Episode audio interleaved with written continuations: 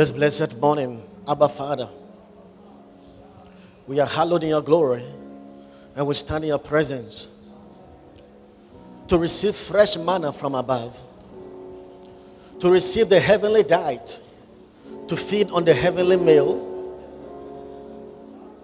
We receive from your hands, we receive from your heart, and we are edified. Thank you for the bread that is from heaven. Unto you be all glory, unto you be all honor. All hearts are before you. Every heart is anointed.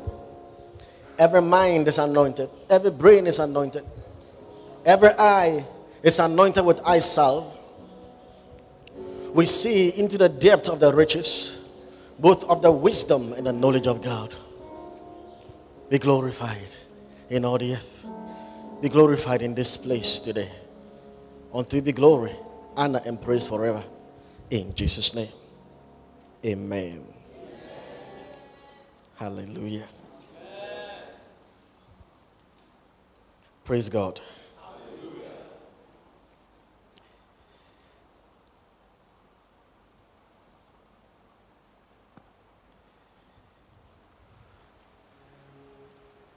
Preparing for eternity. Hallelujah. Ask your neighbor, are you preparing for eternity?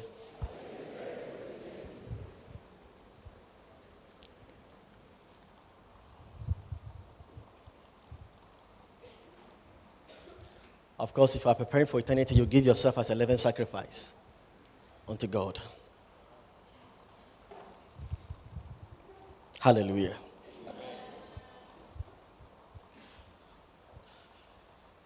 In fact, when we think of eternity,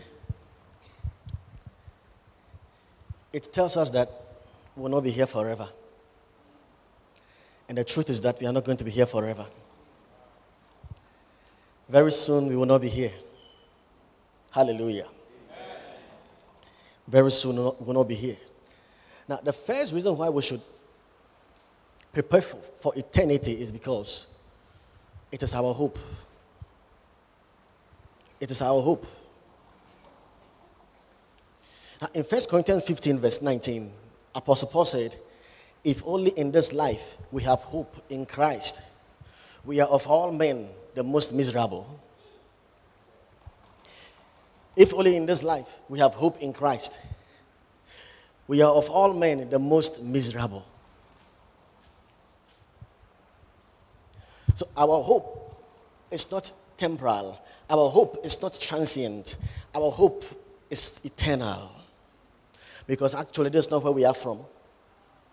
We don't come from the earth. This is not our root, this is not our origin. The apostle said in Philippians 3 20, 21, For our citizenship is in heaven, from whence we look for our Lord and Savior, Jesus Christ, who shall change our vile bodies that it might be fashioned as unto his glorious body. We are not from here. Jesus said, Ye are from beneath, I am from above. And as is of the earthy, such are they that are earthy. And as is of the heavenly, such are they that are heavenly. We are heavenly. We are the heavenly breed. We are from heaven. So as strangers and pilgrims, we are just strangers. We are just pilgrims. We are foreigners. We, we are just here for a, a period of time. Praise God. While we look not on the things that are seen, but on the things that are not seen. For the things that are seen are temporal, but the things which are not seen are eternal. For I reckon that the sufferings at this present time are not worthy to be compared with the glory that shall be revealed in us. For our light affliction, which is but for a moment, worketh for us a far more exceeding and an eternal weight of glory. Hallelujah. There's a place we are going. The streets of that city is, is not just pure gold, it's gold, yet it is transparent glass. You think you have pleasure on earth. No, what you're experiencing is not pleasure. At his right hand are pleasures forevermore. Hallelujah. Beloved, we have no worldly hope. Our hope is above, our hope is eternal. Our hope is not earthbound. We look for the pinnacles of the eternal city. We look for Emmanuel's land. This is not where we are from. This is not where we are from. This is not where we come from. Now, eternity is our hope. The coming of Jesus is our hope. Say it is my hope. It's our hope. After all, the Bible, that is what the Bible said we are saved by hope. You understand? The Bible said, For the earnest expectation of the creature waited for the manifestation of the sons of God. For the creation itself was made subject to vanity, not willingly, but by reason of him who has subjected it. And in hope, the creation shall be delivered from the bondage of corruption into the liberty of the glory of the sons of God. And we know that the whole world groaneth and travaileth in pain together until now. Not only they, but even we ourselves also. We who have the first fruits of the Spirit, we do groan, waiting for the adoption to wait the redemption of our bodies. For we are saved by hope. But hope that is seen is not hope at all. For what a man seeth, why then does he hope for it? But if we hope for that which we see not, then do we with patience wait for it. You see, we are saved, but we don't have the full package of salvation yet. We don't have the full package of salvation yet. We are waiting for our complete salvation. There's the initial salvation, progressive salvation, and there's the completing salvation. We are waiting. We are saved. Of course, presently we are saved by faith. We are being saved by love, and we shall be saved by hope. There the three virtues, virtues faith, hope, and love. Presently, we are saved. But the thing is that what we have is not our full salvation, but we shall have it. What does it mean? In whom also ye trusted after ye heard the word of truth, in whom also after ye believed, ye were sealed with the Holy Spirit of promise, which is the earnest of our inheritance unto the redemption of the purchased possession. Now, in Ephesians 1 13 and 14, the Bible says that we have been sealed with the Holy Spirit of promise, who is the pledge of our inheritance until the possession of the, until, what did I say? The redemption of the acquired or the purchased possession. Now, King James said, the earnest of our inheritance. But it's also the, the pledge of our inheritance. Your version will say the pledge of our inheritance. Hallelujah. Now listen to me carefully. We have the pledge. Say the pledge. And we have the seal. Say the seal. In verse 13, we have the seal. In verse 14, we have the pledge. Now, a seal, if you see a seal on any material, it shows you the owner of the material. The Bible says that the Holy Spirit is our seal to tell us that we belong to God. The seal of God, the imprint of God, to seal is to press a print upon a substance. Something has been pressed upon us. The Holy Spirit is the seal that we belong to God, that we are owned by God. Hallelujah. Not only that, the Bible said that Spirit is our pledge. Now, the word pledge here is the Greek word arabon, which has different meanings. Let me just give you some of them. Number one, it means down payment. Down payment, like what we do in buying. You get to a store and you want to buy something, and you just make a deposit, a down payment, as a guarantee that you, you bring the rest to come for it. Hallelujah. Now, the Bible says that the word earnest or pledge means down payment. The Holy Spirit given to us is the down payment that very soon we will have the full payment. The down payment proved that now our spirit is saved. That's a down payment. But very soon our bodies will be saved. That's a full payment. The down payment. Now, another meaning is the word. In, in the days of Paul, the word earnest also meant sample. Because in those days, if you want to buy, purchase a land, what happened was that the owner of the land will take you to the land. Then he will gather the sand of the land for you as a proof that you are going to inherit the land.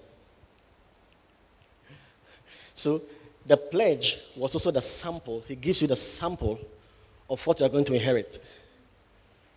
Hallelujah. The Holy Spirit is the sample that we are going to inherit the entire God. He's a sample that we are going to inherit all of God and all that God has for us. Now, the word also means foretaste. You know, foretaste. For instance, if you are cooking some powerful stew, you can taste, you can go and to the lady's kitchen to taste the stew. That's the foretaste. But that's not the full taste. The full taste is the, is the dinner. When you sit down in a relaxed mood, or a relaxed mood to enjoy, enjoy the dinner. For instance, if I take you to an, an, an orchard of oranges, of, or, of um, apple, or peaches, and I just give you 10 of them, 10 fruit. Giving you 10 fruit is for you to taste, becomes a foretaste that you are going to inherit the whole orchard to enjoy everything. Hallelujah. So now, the word pledge means that what we have received right now is just the foretaste. We have just tasted the stew. The real dinner is yet to come. Hallelujah. Beloved, there is a better hope reserved for us. You have no idea what this hope is. you have no idea. That is why in Titus 2:13, Paul said, looking for that blessed hope. We are looking for the blessed hope and the glorious appearing of the great God and our Savior Jesus Christ. Looking for the blessed hope. Say the blessed hope. Now, in the Greek, it is the happy hope. Looking for the happy hope. The happy hope. Ah, happy hope. Happy hope. Praise God. I want you to have this eternal hope. This is not where we come from. Blessed be the God and the Father of our Lord Jesus Christ, who according to his abundant mercy has begotten us again unto a living hope, unto a lively hope, through the resurrection of our Lord Jesus Christ, unto an inheritance incorruptible, that faded not. You see? The Bible says that we have been saved in First Peter chapter 3, chapter 1, verse 3 to 6 we have been saved unto a living hope. And we are going to inherit. Our inheritance is incorruptible, it's undefiled, it doesn't fade. It is reserved in heaven for you who are kept by the power of God through faith unto salvation, ready to be revealed at the last time. Wherein ye greatly rejoice. You see, the early church rejoiced for the hope of salvation. They couldn't help it. They were so much that when they met themselves, they, they, they didn't greet good afternoon or good morning. Their greeting was Maranatha, then you respond, He comes. Because Maranatha is an Aramaic word which means He comes. So to the greet one another, Maranatha, then you respond, He comes. Because you, could, you were just anticipating His coming. Hallelujah. And that was their salutation, that was their language. And now let's go back. The Bible said our inheritance is undefiled. Let's go back. Incorruptible means, the word incorruptible means not subject to death. Undefiled means not subject to sin. On, that faded not means not subject to time. Our inheritance is incorruptible. It's not subject to death. It is undefiled, not subject to sin. It doesn't fade. It's not subject to time. We are going to have our immortal bodies, our glorified bodies. Now, when we enter into that body, in the resurrected body, you don't come and go, you appear and disappear. We will explore all the illimitable expanse of the universe. Within a split of a second, you are in Jupiter and you are in Mars. I'm telling you. oh, there's an inheritance for us. Paul said, Behold, I show you a mystery. We shall not all sleep, but we shall all be changed in a moment, in the twinkling of an eye, at the last trump. For the trumpet shall sound, and the dead shall be raised incorruptible, and the mortal shall be clothed with immortality, and the corruption shall be clothed with incorruption. And when the mortality shall be clothed with immortality, and the corruptible shall be clothed with incorruption, then shall be brought to pass the saying that is written. Hallelujah. Oh, we look for the glorious rapture. Now, the word rapture in English means to be beside yourself in ecstasy. It, uh, it, it actually means ecstasy, rapture, when we shall be taken. And Paul said, in a moment. And, and in the Greek, the word moment is the word atomos, where we have the word atom. So actually, our rapture, the rapture is in, in, an, in an atom of time. It will take place in an atom of time. First Corinthians 15 51. In an atom of time. He said, in the twinkling of an eye. And the twinkling of an eye is different from the blink of an eye. According to science, the blink of an eye is, is approximately one eleventh of a second. That's the blink of an eye. One eleventh of a second, the blink of an eye. But the twinkling of an eye is 10 to the minus 35 seconds.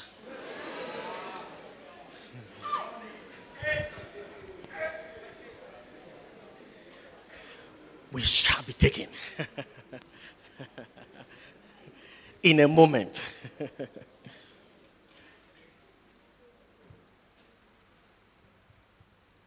you must understand that for every single prophecy about the second about the first coming of Christ, there are eight others that address his second coming. 17 books in the Old Testament addresses the second coming of Christ. And 23 books out of 27 books in the New Testament addresses the second coming of Christ. Out of every 30, 30 verses in the New Testament, one of them addresses his second coming. Because that is our hope. That is our hope. If Christians were to hold on to this hope, this hope actually solves the problem of holiness and purity. Because, beloved, now are we the sons of God, and it does not yet appear unto us what we shall be. But we know that when he shall appear, we shall be like him. And every man that has this hope in him purified himself, even as he is pure. Is the hope. Is the hope. Is the hope of glory. This is the hope of glory, which hope also we have as an anchor of the soul, and is sure and steadfast, and enter it into that which is within the veil, whether the forerunner is for us entered, even Jesus, who is made an high priest forever after the order of Melchizedek. Beloved, I have a living hope. We have a living hope. It is beyond the earth, it is beyond the sky. We will not be here forever. That is why Paul could say, if we have no hope, then why stand we in jeopardy every hour? If we have no hope, I protest by your rejoicing, which I have in Christ Jesus. I die daily. If after the manner of men, I have fought with beasts at Ephesus. What advantageth it me if the dead rise not? Let us eat and drink, for tomorrow we die. But we have a living hope. Hallelujah. We have a living hope. Our hope, which is laid for you in heaven. Praise God. Give someone a high five and say, We have a living hope.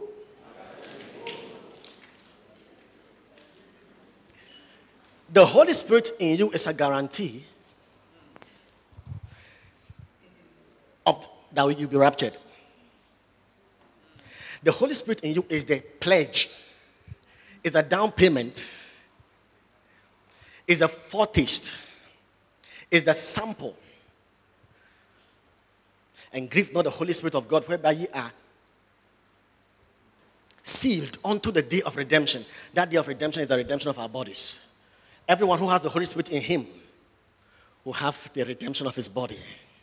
The Holy Spirit in you is a proof that you are going to be glorified. If I receive the Holy Spirit, you have eternal security.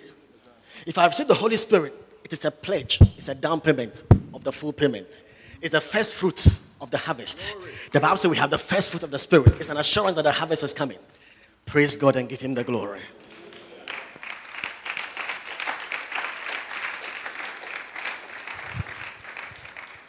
If I have the Holy Spirit in you, I'll meet you on that day. Hallelujah. But listen, We need to prepare for eternity. We need to prepare for eternity. Praise God. Now, this is it. Time is for sowing, and eternity is for reaping. Time is for sowing, and eternity is for reaping.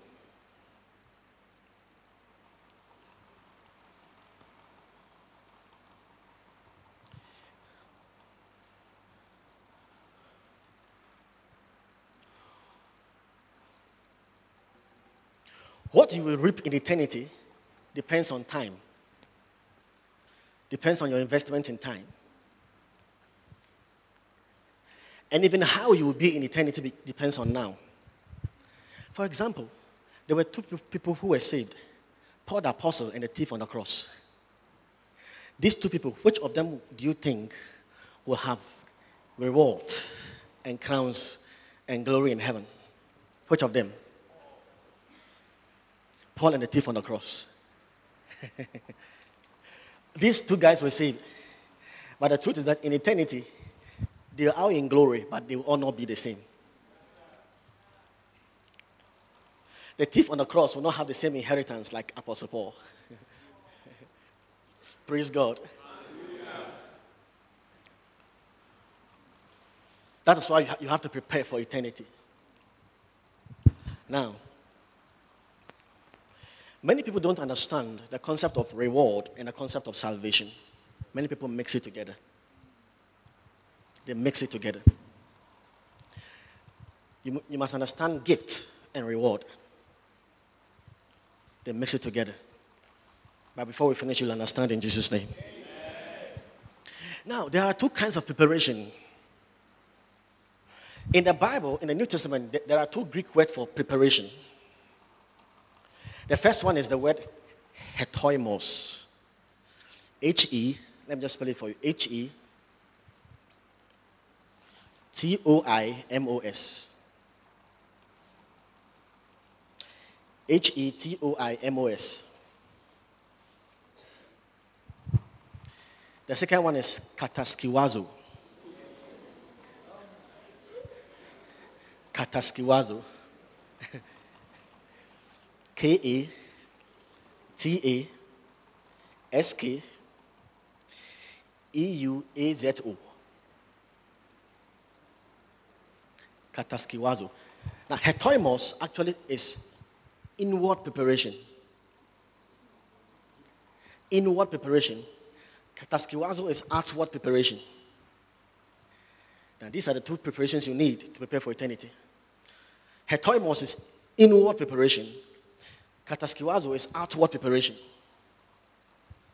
Now, what is inward preparation? Now, inward preparation is your walk before God, your life before God, how you live before God, how you conduct yourselves before God, how you are filled with the Spirit, and how you express the life of Jesus. That is hetoimos, inward preparation. Then there's kataskeuazo, kataskeuazo, which is the outward preparation. That speaks of your service for God, your work for God, the things you do for God. You see, your service, your effective service for the kingdom, your laboring in the ministry, fulfilling your earthly assignment, fulfilling your earthly calling, and doing the work of the ministry. So we need a dual preparation. One is your work before God, the second is your work before God. And Jesus addressed these two things in Matthew 25. And the whole of Matthew 25 is devoted to these two things. First, he spoke about the parable of the ten virgins, which addresses hetoimos, our inward preparation. Then he spoke about the parable of the talent, which speaks of our work. That is our outward preparation. That is it the part of the, of the talent of, of, of, the, of the wise and the foolish virgins addresses our inward preparation, our living before God. But the talent speaks of our service and our work before God. Hallelujah. So you have to prepare both inwardly and outwardly for eternity. Hallelujah. And now, let me start with the inward preparation. Then we'll get to the outward preparation. The hetoimos. We must be inwardly prepared and outwardly prepared for what is coming.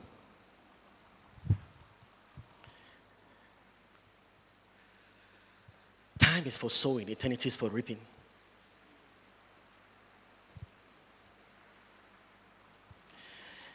Now, the whole Bible, you realize that the Bible is a book of a universal romance between a man and a woman.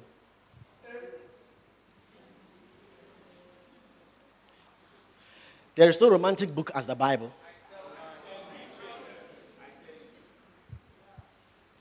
People are looking for romance everywhere.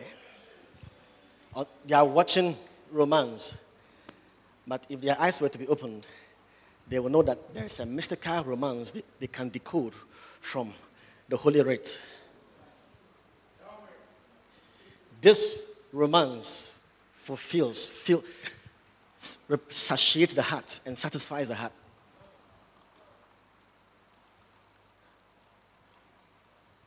The whole Bible has a concept of marriage.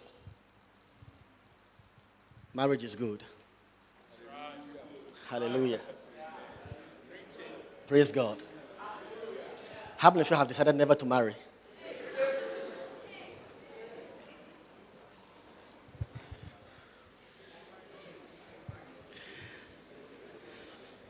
So when I was in my early 20s, I had a group of friends. We came together and we decided not to marry.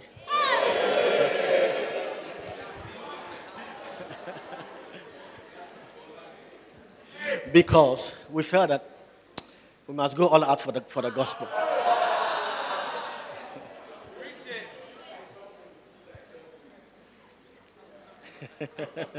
so give thyself holy. and we always met. And one of my friends was our leader, and he was always bringing the scriptures, convincing us not to marry. opening and alleging from the scriptures. what happened was that the guy went to campus. The one who, uh, no, he ushered all of us into that kind of mindset.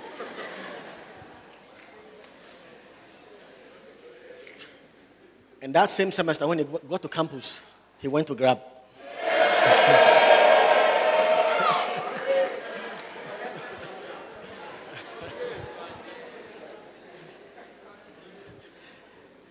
And during vacation, we had to continue our meeting to strengthen ourselves not to marry. And this is our leader. I realized that when he came to the meeting, he had lost his confidence. I said, Man of God, what is happening? He said, Man, he said, Brethren, I have something to tell you.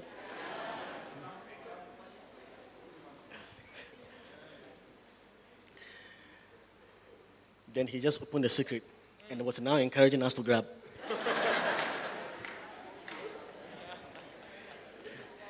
but the mystery is that up to now he's not married. Maybe he has that calling. That's a joke. Hallelujah. Now, now, in the Bible, you see the concept of marriage. I don't want to go so much into it, but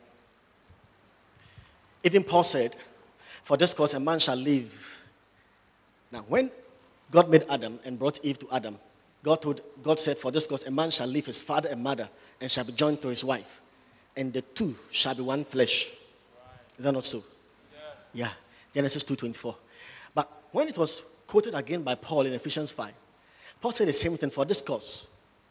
A man shall leave his father and mother and shall be joined to his wife, and the twins shall be one flesh. Then Paul smiled and said, I'm speaking as though I was there. Paul smiled and said, this is a great mystery. But I speak concerning Christ and the church. So the whole thing is Christ and the church. Our marriage is just a copy, an earthly adumbration, a typical semblance of the truth, of the reality, of the true verity of what is substantiated in heaven. Actually, God in eternity wanted a bride for his son. That's why he, he made us marry to see, to have a foretaste of the full taste.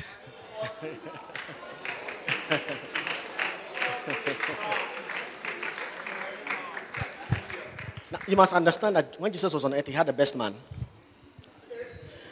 At the marriage, let me tell you the best man at the marriage supper of the Lamb and the groomsmen.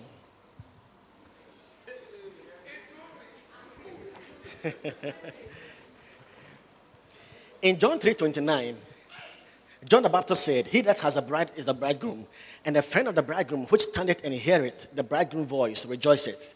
This therefore is my joy fulfilled.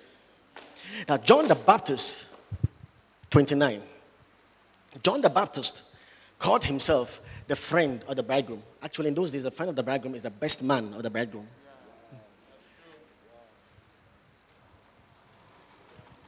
Do you remember that some people came to Jesus and they, they asked him, Why is, is it that your disciples don't fast?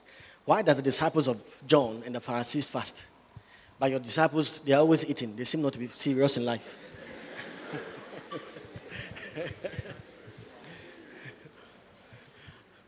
the Pharisees were always like that. John was not eating. They look at John, this guy. He's always fasting. He must have a demon. Jesus was always eating. They look at him. This is just a glutton and a wine bibber. And Jesus said, This generation is like, what shall I liken this generation? It's like unto children sitting in the marketplaces, calling unto their fellows. We have mourned and ye have not lamented. We have piped and ye have not danced. Two ministries. John came with the mourning ministry, Jesus came with the piping ministry. John came with the mourning ministry for people to lament. Jesus came with the piping ministry. That's the, the glad tidings of good things, the gospel, for us to rejoice. That is the gospel because something good has happened to humanity. Then Jesus answered them answered and said unto them, Can the children of the bride chamber fast as long as the bridegroom is with them? But the day shall come when the bridegroom shall be taken. Then shall they fast or mourn in those days. The bridegroom is taken. That's Christ. He's in heaven. Then shall they fast in those days. That is these days because he's not with us. But he called his disciples the children of the bride chamber. And that is the groomsmen. The groomsmen. Jesus' best man is John the Baptist. His groomsmen are the 12 disciples. Amazing. Praise God. And when Jesus was going, know what he said? He said, The day and the hour knoweth no man, not the Son, not the angels, but by my Father. It was a love language. And I want to tell you a letter about the Jewish marriage. Yeah. Now, the Jewish marriage was made up of two main events. The first one is called a Kiddushin. The second one is called the Nissuin. The Kiddushin. Now, the Kiddushin, let me tell you what happened at the Kiddushin. At that time, the man come to pay the, the bridal price, the betrothal. And after the price is paid, the price is paid by the father, actually. And when after the price is paid, the man give something like a ring, which is a seal as a legal tie between the two of them, gives it to the woman to bind them. But that's not a marriage proper. Then afterward, the man goes back to the father's house. Hallelujah. So the bridal price is paid, and the man gives a ring as a seal of their bond to serve as a legal tie between the two of them.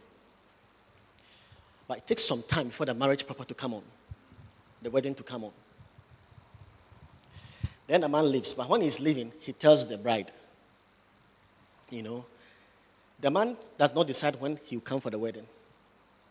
He, he can't decide. It's not from him. So he tells the bride that I don't really know when I'll come for the marriage. I'll come and take you for the proper marriage. But my father knows it. And at the right time, I'll come for you. Then he leaves. So when Jesus said that the day and the hour knoweth no man but my father, he was just speaking to his bride that I've come to pay the, the bridal price. I've given you the ring, the seal, which is the Holy Spirit. I'll come and take you for the proper marriage.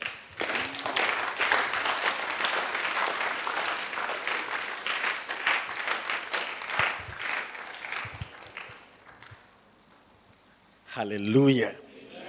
Praise God. So the groom promises his return, and that's where we are now. Now we have the seal, the ring, the Holy Spirit, the eternal spirit. You see, the way a ring has no beginning and has no ending.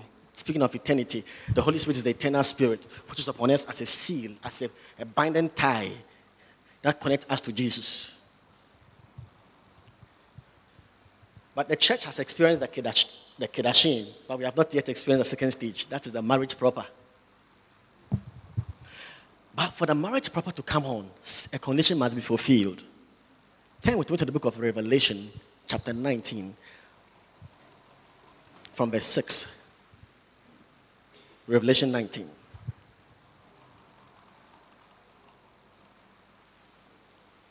And I heard, as it were, the voice of a great multitude, as a voice of many waters, as a voice of mighty thunderings, saying, Hallelujah.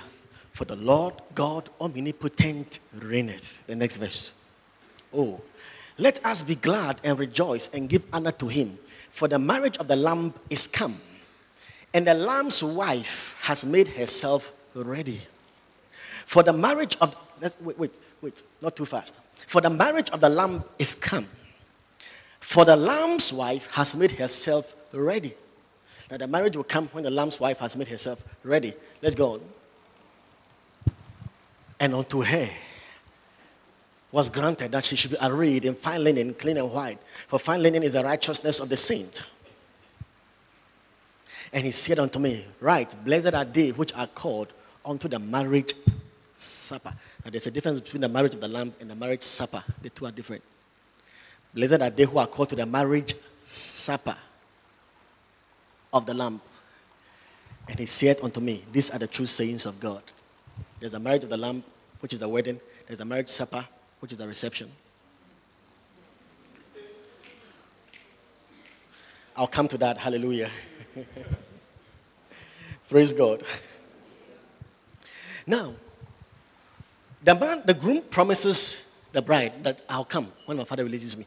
But for the father to release him to come, it depends on something, something very important. After the betrothal, the bride must make herself ready. And in a Jewish wedding, how, how did that happen? This is how the bride made herself ready. The bride, before the wedding proper, must be able to sew her own wedding garment. It's not like our day. Then they sew their own wedding garment.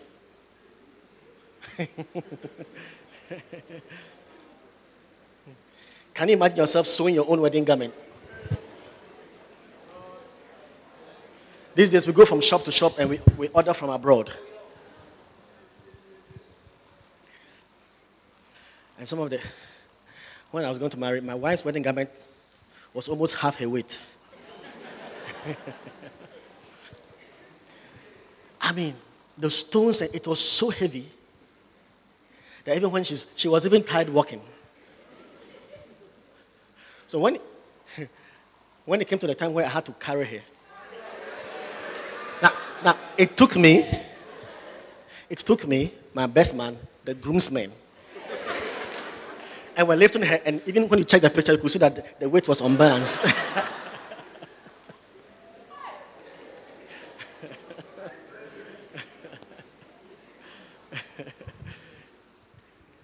but then you had to sew your own wedding garment.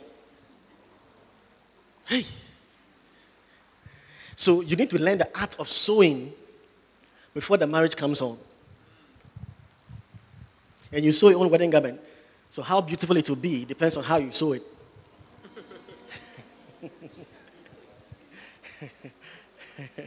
That's amazing.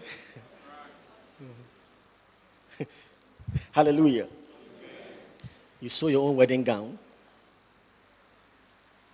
Psalm 45, verse 14. Psalm 45, verse 14. Look at it. She shall be brought. Now, the whole Psalm 45 is speaking of the marriage of Christ and the church. She shall be brought. Speak, she shall be brought unto the king in raiment of needlework. Needlework. Raiment of needlework. The Hebrew said embroidery work. Needlework, embroidery work. So, actually, and in those days, the, the, the, wedding garment or gown was fine linen. It should be clean and it should be white. Fine linen. Yeah. And in Revelation, now, in Revelation 19, verse 7, what does it say? Let's go back. Sorry, verse 8.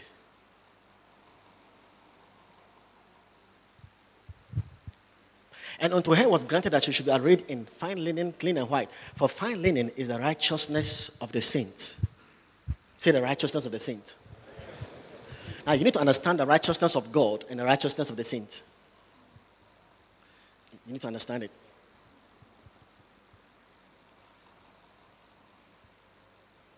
Two aspects of this righteousness.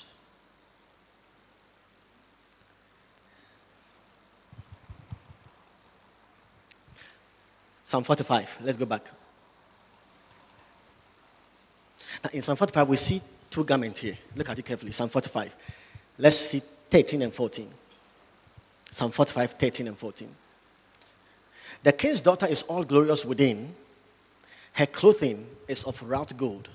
Now, this is the inward clothing. There were two garments, inward clothing. And he said that clothing is of gold. The king's daughter is still the believer, the church and she has her clothing, she is glorious within, and her clothing is of wrought gold. So there's a, a clothing that is gold. The next one. She shall be brought unto the king in raiment of needlework. So there's cloth and there's raiment. Now, she's clothed within, which is gold. Yet she appears in raiment of needlework. Hallelujah. When we are saved, we receive what is called the gift of righteousness. Say the gift of righteousness. No man can end this gift. No one can end this gift. None can end this gift.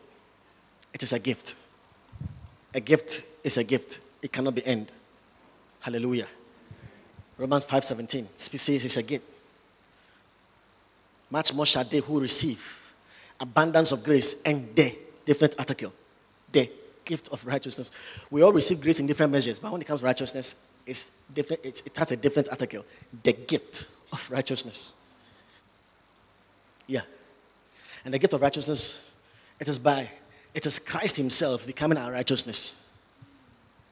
So we are clothed with Christ within. That's why we are accepted before the Father. Hallelujah. That's what the Bible says we are accepted in the beloved. We are accepted in the beloved. The word beloved is the word agapao, now, love, the word love is agape, but beloved is agapao. Love is when you are expressing love. agape is when you are expressing love. But agapao is the object of the love. The object of your love. And Jesus is the beloved. He's the object of the Father's love. But now we are accepted in the beloved. So you have become the object of God's love. So God loves you the same way as He loves Jesus. That is it. God loves you the same way as He loves Jesus, except you've never read your Bible before. John 17 23. All right. You can never know how much God loves you until you know how much He loved He loves Jesus. Because He gave what He loves for you. He's saying you are worth that much. Your value is so high. The gift of to the God accept you, not on your own grounds, but because of Jesus. God cannot reject you for any reason because of Jesus. When you stand before God, God doesn't, God sees Christ. Yeah. You must understand that there's a difference between your position and your condition. If you understand the Bible, you have to understand your position and your condition. Your position is who you are in Christ as He has presented you. Your condition is your ex- present experience. Positionally, when Christ died, He presented you holy, unblameable and without reproof in his sight. Colossians chapter 1, 21, 22. That's how he presented you. So, positionally, before God, you are holy, un- unblameable. cannot be blamed, cannot be reproved. That is your position. But conditionally, you may be struggling somewhere in your corner. Positionally, by his stripes you were healed. You can never be sick. Positionally, but conditionally, maybe you are struggling with some cold sitting outside there. Hallelujah. But the more we grow in Christ, your condition matches up with your position. that is maturity. but until you see your position, your condition can never change. Until you see what He has made you and see it and match up to it, you can never become it. And now, Christ is our righteousness before God. That's how God sees you. Hallelujah. When you stand before God, He doesn't see, he doesn't see your shortcomings, He doesn't see your sins, doesn't see your failure because of Christ, your righteousness. It's not your good works. Those days, I remember that when, those days when I, I used to evangelize every time, every day. And sometimes when I evangelize a lot and win souls, when I pray, I feel that God has a right to hear me. Why? I haven't preached and won souls. You have right to hear me. But the more I prayed, God, the more the answers, answers never came. And when I fast very long, I feel that God must answer me because of what I've done. Then I realized that I was doing wrong appropriation. God must hear me. I'm living very holy before God, but He's not hearing me because of my holiness, but because of Christ. He's not hearing me because of my evangelism, but because of Christ. If you think you are serving in church, so God must answer you, don't do that. God doesn't answer you based on your works, but because of Christ. You must know that. Hallelujah. But listen, after we are given the gift of righteousness, when you believe you are given the gift of righteousness, wow. In fact, you appear as Christ because you are clothed with Christ. As many as are baptized into Christ have put on Christ. Galatians 3:27. In fact, we have put on Christ. Ah. When the enemy want to get you, when they try to shoot at you, they realize that you are shooting at Christ. When they do any astral projection, it is Christ who will appear. The thing is this. But after you are saved, we are saved. You know what happened? We express this righteousness by which we have been made. We express his life we express, there's something the Bible calls the fruit of righteousness. It is the fruit of your believing, your stand with God. Now that you are standing with God in His holy presence, something comes out of it. And the thing is that you begin to express all that He has made you. You start walking in love, one towards another. You start giving. You start living in glory. You take advantage of what He has made us and you walk in the light of it. Please, are you listening to me? Yeah. You just, you just, it's just the outflow of what He's done. You lean on His righteousness and you begin to manifest it before men. Now, men see you and they just see you as Christ. You know, your roommate, the way you relate to your roommate is almost like how Christ would have done if he was there literally the manner of your speaking, the manner of your conversation, the manner of you just it's just an outflow of what he has made. And the Bible calls it the fruit of righteousness. Hallelujah. Fruit. Praise God. Now, fruit is a life principle. It, fruit comes from seed. The more you grow in the life of Christ, the more you're able to leave Him. Hallelujah. Sometimes when someone comes to Christ, Initially, we, we don't know whether he's still, still a believer or an, or an, unbeliever or an unbelieving believer. We cannot tell, but if the person is consistent in the word and working with God, with time you begin to see. It's like the vine. Jesus said, I'm the, I'm the vine, here are the branches. It takes two to three years for the vine tree to bring fruit. That's when you need a, a big heart for converts. Because they can, you wonder whether they are really saved by the things they are doing. But don't worry. The Bible, Jesus spoke, spoke of bringing fruit with patience. Just baptize yourself in the word. Drink from the living fountain. Just hallelujah. Now, All our living before God is, is, is a sowing process. Anytime you walk in love, you show love. You have added a little more to your garment, different colors to your garment. You are sewing your wedding garment, your wedding gown. Presently, we are sewing our wedding gowns. Hallelujah. We are sewing our wedding gowns. Your wedding gown is your living and what you are doing. Anytime you show love, you've added some new threads to your wedding gown. It's like an embroidery work. It is very detailed. On the last day, when you see your wedding, your outward garment, it's all that you did on earth displayed in it. In fact, your garment becomes a compendium of your entire earthly biography. So, at a glance, I know how you manifested the life of God on earth and how you lived for Him at a glance.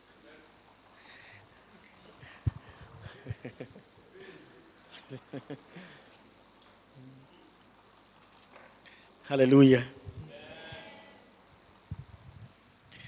Ask your friend, how far is the wedding gown?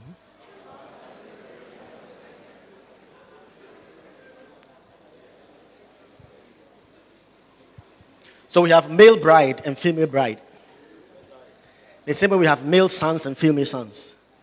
There's no gender. We are all the sons of God. We are all the bride of Christ.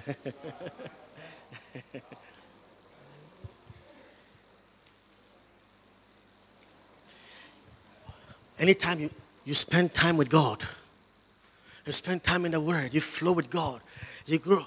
Oh, something is happening to your garment. Your wedding gown is being sewn. Hallelujah. Yeah, so when she's able to sew her wedding garment or her wedding gown, then the second part, the, the nissuin, praise God. The this is N I double S, N I double S, N I double S U I N, U I N. Praise God. Now, this is it. Now, this is what the bride does. Normally, check the Jewish history. All Jewish brides are stolen, they are snatched away, or they are caught up. Now, listen. for the wedding proper. The wedding proper happens in the man's, the groom's father's house. But the bride doesn't know when it is coming on. The bride is aware of the season, but not the time. So among, in, in, among the Jews, what happened was that normally the bride, knowing the season, will start after, after sewing a wedding gown. Occasionally, she wears the gown, anticipating that, hey, she, she could be snatched at any time. So occasionally she just wears the gown and walk around because brides are stolen. that is a love language anyway. That's what they did. They, they come and steal you away, and your family must follow. The rest, they steal you away to the father's house, the man's house. That's how it is. The church now, we need to be, be in our gowns. Because occasionally, the thing is that we know the season, but we don't know the time because we know the signs of the times. We know, we know the season the Lord will come, but we don't know the time. The bride knew the season, but not the time.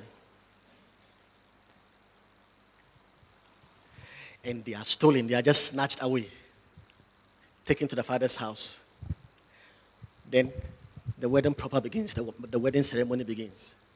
Hallelujah. When the church is ready with her gown, you know what will happen? We'll be snatched away, we'll be caught up, and that is the word rapture. Now, the word rapture in the Greek, the word rapture is not in the Bible, but the word caught up is in, is in, the, Bible, is, is in the Bible. The word harpazo, which, which means to seize away or to snatch away. And that's how it's going to be. We are going to be snatched away. Hallelujah. Because we are his bride. We are going to be just seized and snatched away for the wedding proper on that day the marriage of the Lamb. Hallelujah.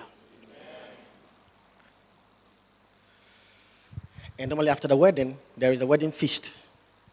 The wedding feast doesn't happen in the father's house. They go to another place, a neutral, another place, to do the wedding feast. After the marriage of the Lamb, we come back to the earth for the millennium. And Jesus said, I will not drink of this cup again, of the fruit of this vine again, until I drink it new in the kingdom. The kingdom will be on earth. Will come with Christ to reign on earth for a thousand years. And that will be the wedding reception and the honeymoon.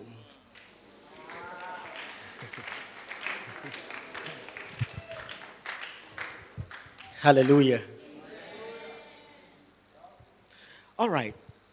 Turn with me to Matthew 25, and I'll just explain a few things there for you.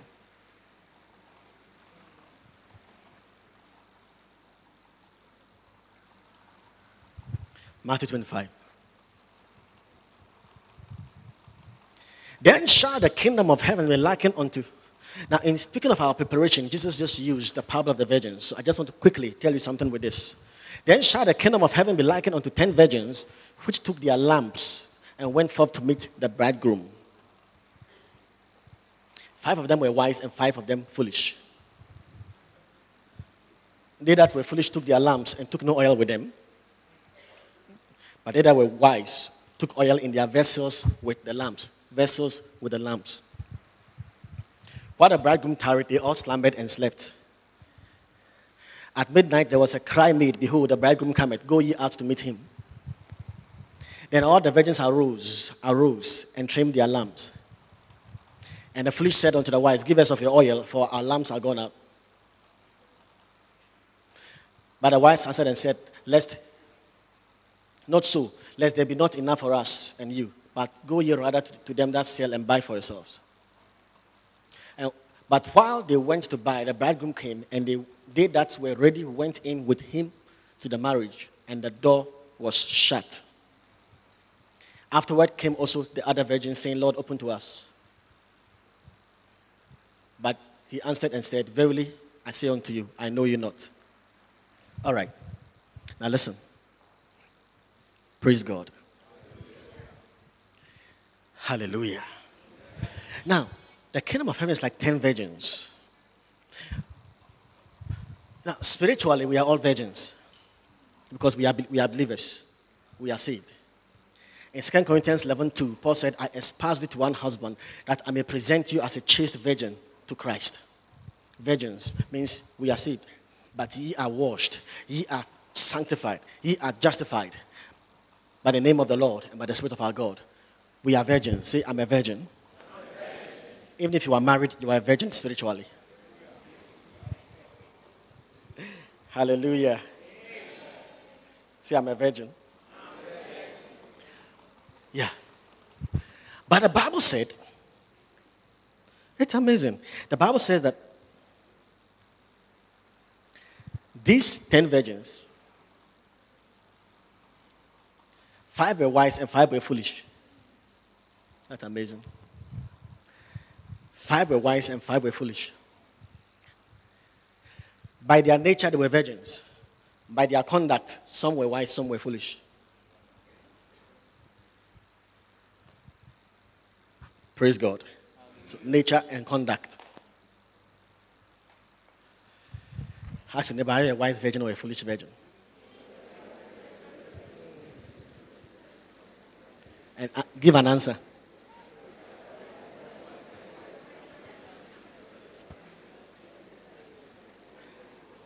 Hallelujah. Now, who is a wise virgin? Now, the word wise, wise virgin, is actually the word phren. Phren, P H R E N. Phren, P H R E N, which means to curb. To curb, as in C U R B to curb or to rein in. R E I N.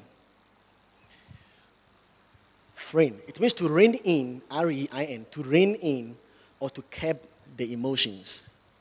That's word wise. To rein in or to curb the emotions. Now, the curb is the bit that is in the horse's mouth.